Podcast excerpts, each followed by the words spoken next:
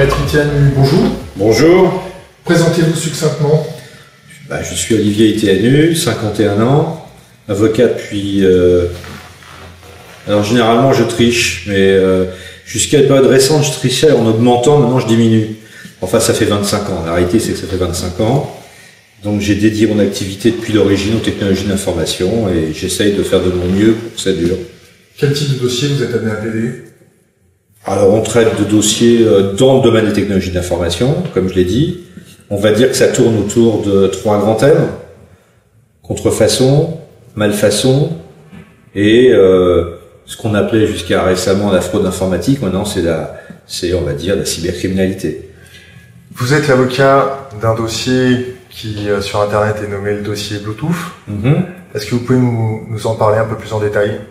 C'est un arrêt qui a été rendu par la Cour d'appel de Paris récemment et qui a fait un peu grand bruit puisque après que nous ayons obtenu la relaxe du dénommé Bluetooff devant le tribunal correctionnel de Créteil, bien, la Cour d'appel a infirmé la décision et a condamné le prévenu, donc Bluetooff, pour maintien frauduleux dans un système de traitement automatisé de données.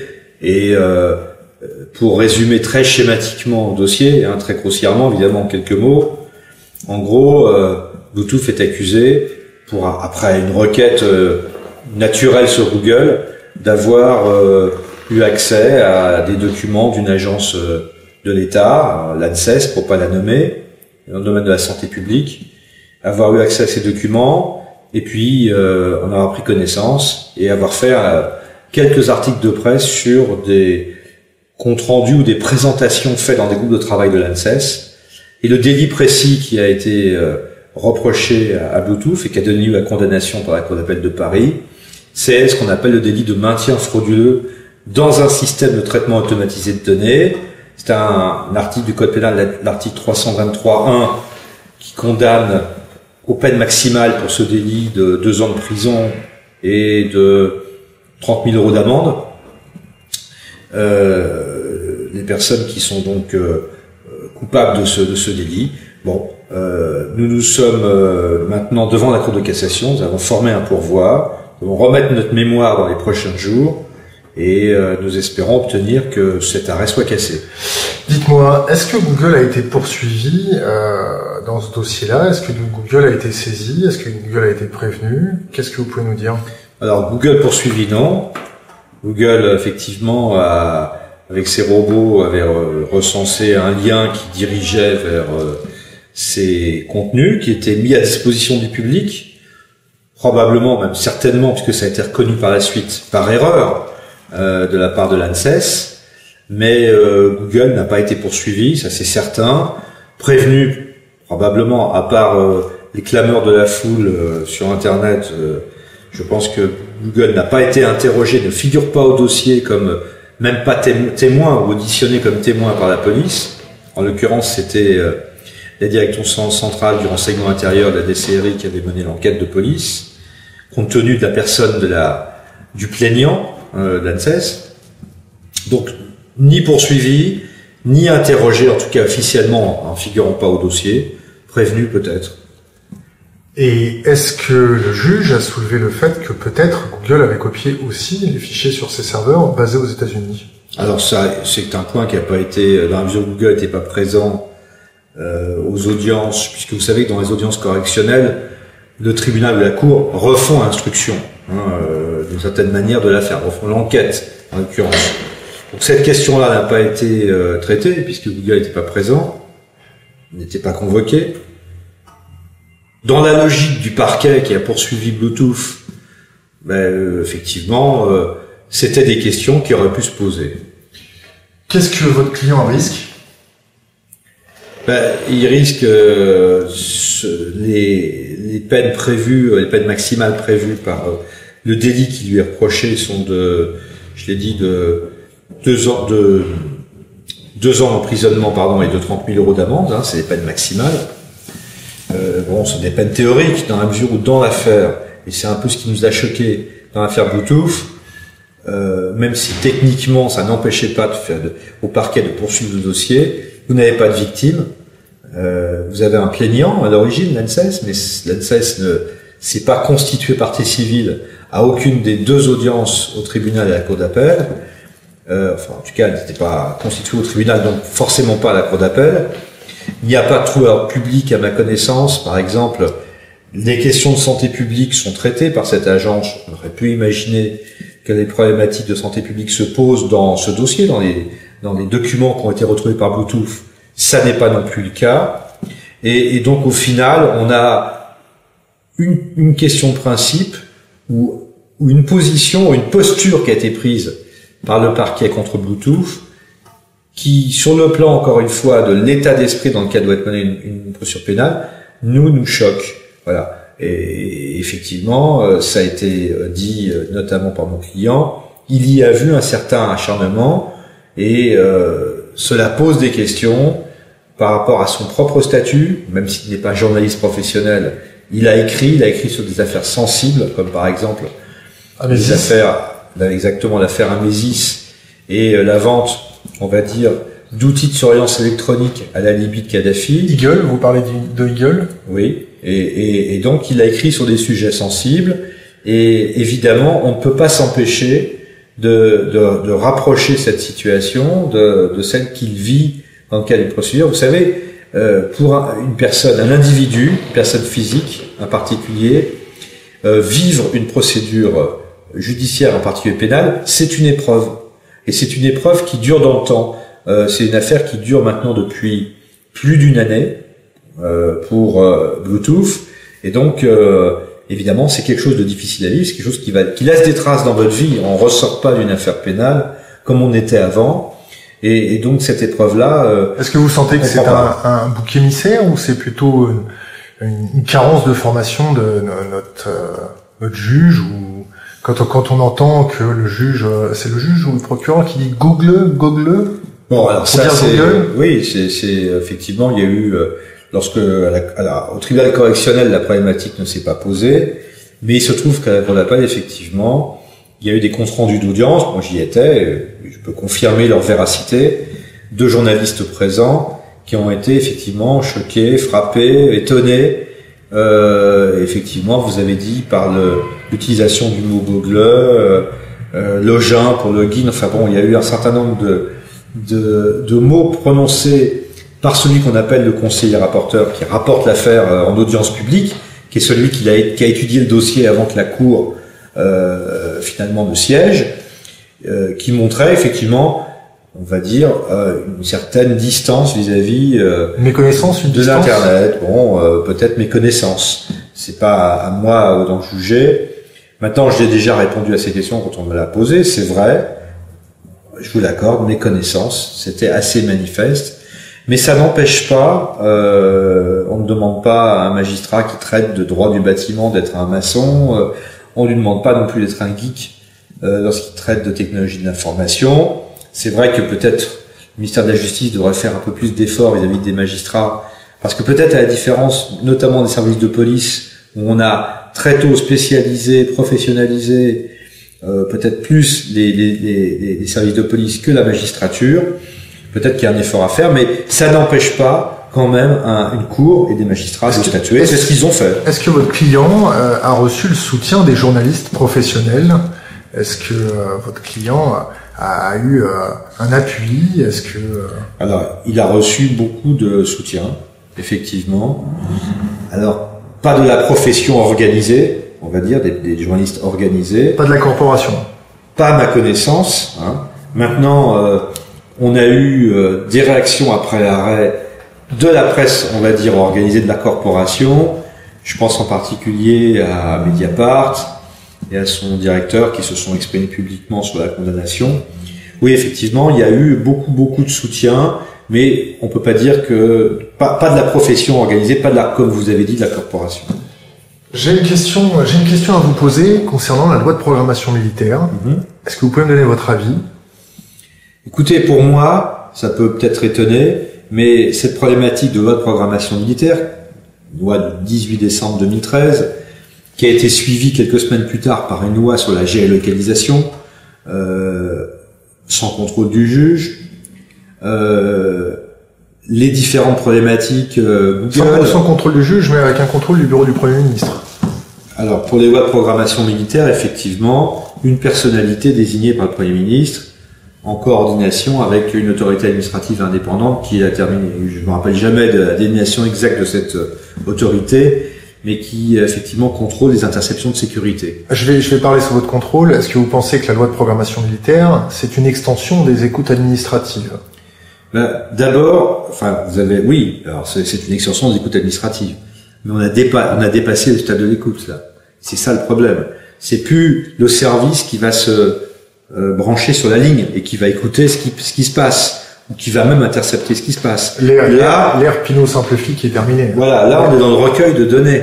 On est dans la captation de données. Le recueil de données, dit la loi. C'est-à-dire qu'on va chercher chez des prestataires, chez des intermédiaires techniques, on va chercher des données, toutes données. Ça peut être des courriels électroniques, des courriers électroniques. Ça peut être des données bancaires, ça peut être des mots de passe. C'est tout ça dont il s'agit. Donc, mais qu'est-ce qu'on fait avec ça? Alors, quand on a un soupçon, parce que c'est ça la réalité, c'est ça le déclencheur, lorsqu'on a un soupçon sur une personne, eh ben on enquête. Et on enquête à condition évidemment qu'il y a un certain nombre de sujets qui sont dans la loi de programmation militaire, qui sont le terrorisme international, la sûreté nationale, mais également la défense du patrimoine économique et culturel de la France, mais également, donc ça veut dire la contrefaçon en bande organisée, et notamment la fraude fiscale, là aussi en bande organisée. Donc on a un ensemble de délits assez variés au final, et dès que ces délits sont mis en action, que des soupçons se portent sur une personne, de manière administrative, je vais prendre une image forte, eh bien, les services de police ont maintenant la possibilité légalement de mettre la main dans le pot de confiture, d'aller ouvrir les boîtes à lettres électroniques, de prendre les carnets d'adresse, de prendre les mots de passe, de prendre les coordonnées bancaires, et tout ça avec un contrôle, pour moi, je veux dire clairement, assez chaotique, quasi inexistant, qui ne donne aucune garantie aux citoyens. On a fait, en France, avec 10 ans de retard, exactement 12 ans de retard, on a fait la petite sœur du Patriot Act américain, qui a été voté 3 semaines après les attentats du 11 septembre 2001, en octobre 2001, par l'administration Bush, à l'unanimité du Congrès, donc sénateurs républicains et démocrates ensemble. Vous y voyez un danger? Conduite contre le terrorisme international, c'est légitime. C'est légitime, c'est notre intérêt à tous. C'est pas une menace virtuelle, pour le coup, c'est une menace réelle, et même si elle est numérique. Là, le danger que je vois, il est à deux niveaux. C'est l'absence, la quasi-absence de garantie des citoyens, qui pose également question aux États-Unis aujourd'hui. Et je rappelle qu'en 2012, le Congrès américain a voté la prorogation pour un certain nombre d'années, je crois pour 5 ans, du Patriot Act, et qu'il y a un sénateur démocrate, c'est la première fois, qui a déposé un amendement pour demander de plus de garanties aux citoyens. Est-ce que vous avez son nom? J'ai pas son nom comme ça, mais je peux vous le donner. Eh bien, cet amendement a été refusé, mais l'amendement a été demandé. Donc, premièrement, absence de garantie citoyenne. Deuxièmement, et c'est particulièrement criant aux États-Unis, la NSA, lorsqu'elle passe le programme PRISM, on est dans la mouvance, on est dans la famille du Patriot Act et de la loi de programmation militaire. Le message qu'elle donne aux géants du web et à ceux qui ont signé ce programme dès 2007, c'est Microsoft qui a signé le premier, c'est Google, c'est Facebook, c'est Apple, enfin, ce sont 9 entreprises. Et le tout avec Verizon. Elle dit quoi, ces géants du web? Elle dit surveiller les populations. Je vous donne le blanc-seing. On ne peut pas à la fois dire à ces gens-là, vous limitez votre surveillance, et en même temps, je veux que vous me donniez toutes données que vous allez collecter sur des personnes que je vais vous désigner. Pour vous, est-ce que c'est une démarche des gouvernements pour identifier largement sa population, pour mapper sa population, parce que sa population est en train de devenir un risque pour la stabilité de l'État et les pouvoirs régaliens de l'État? Alors je vais vous répondre en 2 temps. Je dirais 1, l'enfer est pavé de bons sentiments. Ok, les bons sentiments, c'est la lutte contre le terrorisme international, j'ai aucun problème. Mais le deuxième étage de l'immeuble, c'est qu'en dessous la NSA, en dessous la DCRI, en dessous tous les services de l'État qui luttent de manière légitime contre le terrorisme international, contre la fraude fiscale, contre la contrefaçon, oui, etc. Non, ils écoutent quand même les journalistes, ils saisissent les fadettes, ils saisissent des ordinateurs. Oui, mais à l'étage en dessous, vous avez Google, vous avez Facebook, qui eux surveillent les populations, mais de manière de plus en plus serrée, et qui ne le font pas pour les buts que je viens de vous dire, Eux, ils font du marketing prédictif. Eux, ils sont capables de vous dire que quand vous vous levez le matin, vous allez vous gratter l'oreille droite avec votre après avoir bu un verre d'eau de tel. Enfin, je veux dire, ils vont très très loin aujourd'hui dans les prédictions, et c'est pour ça qu'ils le font. C'est pour le business, c'est pour gagner de l'argent. Et ces sociétés-là ont monté un business model qui implicitement, au moins, a été accepté par la NSA et par tous les services de police. Et quand vous me déployez ce constat, j'ai une question qui me vient à l'esprit. Mm-hmm. Est-ce que ce n'est pas peut-être une forfaiture de notre système judiciaire, de nos juges, pour protéger nos concitoyens, ou c'est tout simplement de la compétence? Pour parler trivialement, ils sont complètement largués par rapport à la loi de Moore, qui s'applique aussi sur les systèmes d'information. Ouais, bien sûr. Et par démission, ils laissent faire, soit conseillés par des lobbies qui connaissaient l'ampleur des lobbies au niveau de notre travail législatif. Donc, pour vous, est-ce que c'est peut-être une démission ou c'est simplement... Non, je dirais pas une démission, je dirais même pas une incompétence. C'est sûr, alors. Non, même pas. Je dirais un manque de vision. À long terme. Un manque de compréhension, un manque de hauteur sur la problématique. Oui. Parce qu'on est en train de mettre en place un système de la surveillance, mais comme ça n'a jamais existé dans nos sociétés. J'ai écrit un article sur mon blog qui s'appelle « L'arrière-grand-père et l'arrière-petit-fils disent non à votre programmation militaire ». Et qu'est-ce que je dis? On est dans un système où votre arrière-grand-père, il descend de chez lui, il sort de sa maison, il va chez son libraire, chez son boulanger, et vous avez les services de police qui disent « libraire et boulanger ». Tu vas noter les heures d'entrée et de sortie de ce monsieur, et quand il va prononcer une parole, tu vas la noter, et tu vas me noter le prix qu'il te paye, comment il te paye, combien il te paye, etc. Maintenant, on est dans un système de surveillance. Donc, quel se paye, s'il a transpiré quand il est complètement, voilà. Complètement. On est dans un système qui est celui-là aujourd'hui. Le boulanger, ça l'intéresse de faire ça, parce qu'il va pouvoir, comme vous dites, mapper sa clientèle. Il est dans son business model. Et voilà, c'est son système. Ce qui est totalement anormal, c'est que on encourage dans ce système-là par la mise en place de ces sociétés. Donc vous êtes en train de me dire, pour résumer aussi trivialement, le boulanger devient un auxiliaire de police sans la légitimité. Tout à fait, j'appelle ça un supplétif. Vous appelez ça un auxiliaire, parce que moi je suis auxiliaire de justice en tant qu'avocat, donc j'ai du respect pour le mot auxiliaire, pour le mot supplétif moins. Donc je dis plutôt un supplétif, mais oui. Mais c'est ça le programme PRISM. J'ai assisté récemment au dîner annuel d'une organisation dans le domaine du cloud computing. Comment ça s'appelle? Qui s'appelle Eurocloud France, qui est une très bonne organisation. J'en suis son secrétaire général, donc je ne vais pas cracher la soupe, mais il se trouve que c'est vrai que c'est une organisation très intéressante, il se passe des choses. Et on avait, dans le cadre de ce dîner, on avait invité notamment, outre la BPI, la Banque d'investissement public, voilà, responsable d'un très grand fonds d'investissement en Californie et dans la Silicon Valley. Quel nom? J'ai plus le nom de cette personne. Et cette personne nous a dit quelque chose qui m'a frappé. Elle a dit, moi, nous, aujourd'hui, avec l'affaire PRISM, on ne veut plus entendre parler du gouvernement, nous, dans Californie.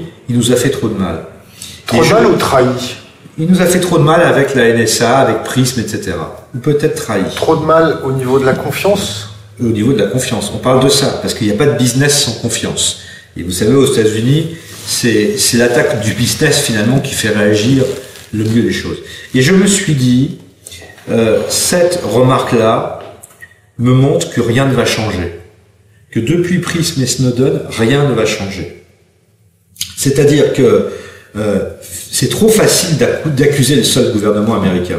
Le gouvernement américain, lui, il lutte contre le terrorisme. Et encore une fois, ça me paraît parfaitement légitime. Il défend ses citoyens contre une menace qui est réelle, et je n'ai pas de problème là-dessus. Mais par ses actes et par ses agissements et par son manque de vision des choses, finalement, il met en place une société de surveillance que lui-même ne met pas en place, qui est mise en place par d'autres. Et si ces entreprises-là, ces géants du web, ne font pas leur autocritique, et le peuvent-ils, puisque ça veut dire modifier leur business model, modifier leur modèle économique. Hein, je rappelle que le modèle économique de Facebook et de Google, contrairement aux apparences, pour prendre le dernier, c'est pas de faire un moteur de recherche ou d'éditer gratuitement des solutions bureautiques. Hein. On sait que très bien, c'est le marché de la publicité et du marketing qui les intéresse. ces sociétés-là ont un business qui exige, qui passe par la surveillance des populations. Et je trouve dommage que les services de l'État ne limitent pas et au contraire encouragent ce système. Je vais vous poser deux dernières questions. La première sera votre perception en tant que citoyen, en tant que peut-être père de famille, en tant que peut-être aussi avocat. Qu'est-ce qui se passe? On en est où? On va où? Votre vision à long terme. Mais je pense qu'on est aujourd'hui, on est sur un processus de tsunami. C'est-à-dire que l'affaire Snowden, qui ne date que... et moi je l'appelle l'affaire Snowden, mais en fait je ne l'appelle pas habituellement l'affaire Snowden, parce que pour moi c'est l'affaire PRISM. C'est l'affaire Stellar Wind. Oui, alors en plus. Mais c'est pour moi, le problème n'est pas Edward Snowden, le problème c'est PRISM. Donc je crois que c'est un tsunami. Vous savez, un tsunami, ça se passe... Il y a d'abord une secousse, hein, et ensuite on a les effets, les symptômes. À l'été 2013... les clients de toutes ces sociétés ont signé avec la NSA. Depuis juin 2013, depuis le 6 juin 2013 et l'article du Washington Post, avant The Guardian le lendemain, ces clients-là, ces abonnés-là, ces adhérents, ces membres-là peuvent dire « ces sociétés-là m'ont trahi ». Et ça veut dire que la confiance est aujourd'hui de ces entreprises, effectivement, elle est éméchée. Elle est bréchée, entachée. Et donc, si cette confiance s'entache, et on en a pour moi, des signes avant-coureurs pratiquement quotidiens. On voit le nombre de membres Facebook en diminution. Les achats de cette entreprise-là, à mon avis, témoignent quand même d'une prise de panique, une prise de conscience des choses. Or, ils ne peuvent pas évoluer, ne peuvent pas changer de business model. C'est le cœur de leur réalité. Eh bien, si cette confiance continue, effectivement, cette défiance continue à augmenter, plutôt, eh bien, c'est la société, effectivement. C'est l'État qui risque d'en souffrir. Et les réseaux numériques, et l'État, c'est une nouvelle industrie de l'anonymisation qui va se mettre en place, qui va faire que les citoyens vont s'anonymiser, ou quitter les réseaux. Même si c'est un mouvement encore ultra minoritaire aujourd'hui, on rencontre des gens qui vous disent: ne m'envoyez pas de courrier électronique. Quand vous quittez les réseaux, vous êtes considéré comme suspect maintenant. Oui, effectivement, c'est aujourd'hui c'est normal, c'est un comportement très minoritaire et à contre-courant. Allez, une dernière question. Si vous aviez la possibilité de laisser un conseil aux jeunes générations qui nous écoutent, quel conseil vous leur laisseriez sur Internet, comme une bouteille à la mer? Moi, je leur dirais, apprenez à être le stratège de votre identité. Votre identité, c'est votre liberté demain. Et donc, apprenez à être le stratège de votre identité. Maître Itéanu, merci beaucoup. Merci, à vous.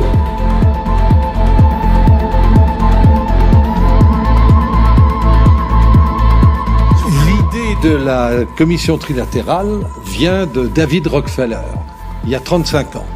Il a réuni quelques dizaines d'Européens, d'Américains, de Japonais, en leur disant: écoutez, on a des problèmes en commun, par exemple les relations avec la Chine, par exemple les relations avec ce qui était à l'époque l'URSS. Essayons d'avoir des positions communes qui soient dans l'intérêt général. Je sais pas si une heure avec une promo d'un master de Sciences Po et d'un échantillon représentatif, une chose dont je suis sûr, c'est que sur les 10 jours qui viennent de s'écouler, il y a 5 personnes qui sont venues me voir en disant: ah, mais tu sais quoi, j'ai quitté Facebook. Et pour beaucoup, ils m'ont dit: c'est suite à une conversation qu'on avait eue ensemble. Aujourd'hui, ce que j'aimerais et ce qui serait vraiment génial de la part de tout le monde, c'est commençons à créer des outils et des produits alternatifs qui permettent de conserver la neutralité des réseaux et la neutralité du net au cas où les autres se fermeraient et où l'optimisme de Jean-Manuel ne se vérifierait pas. Voilà.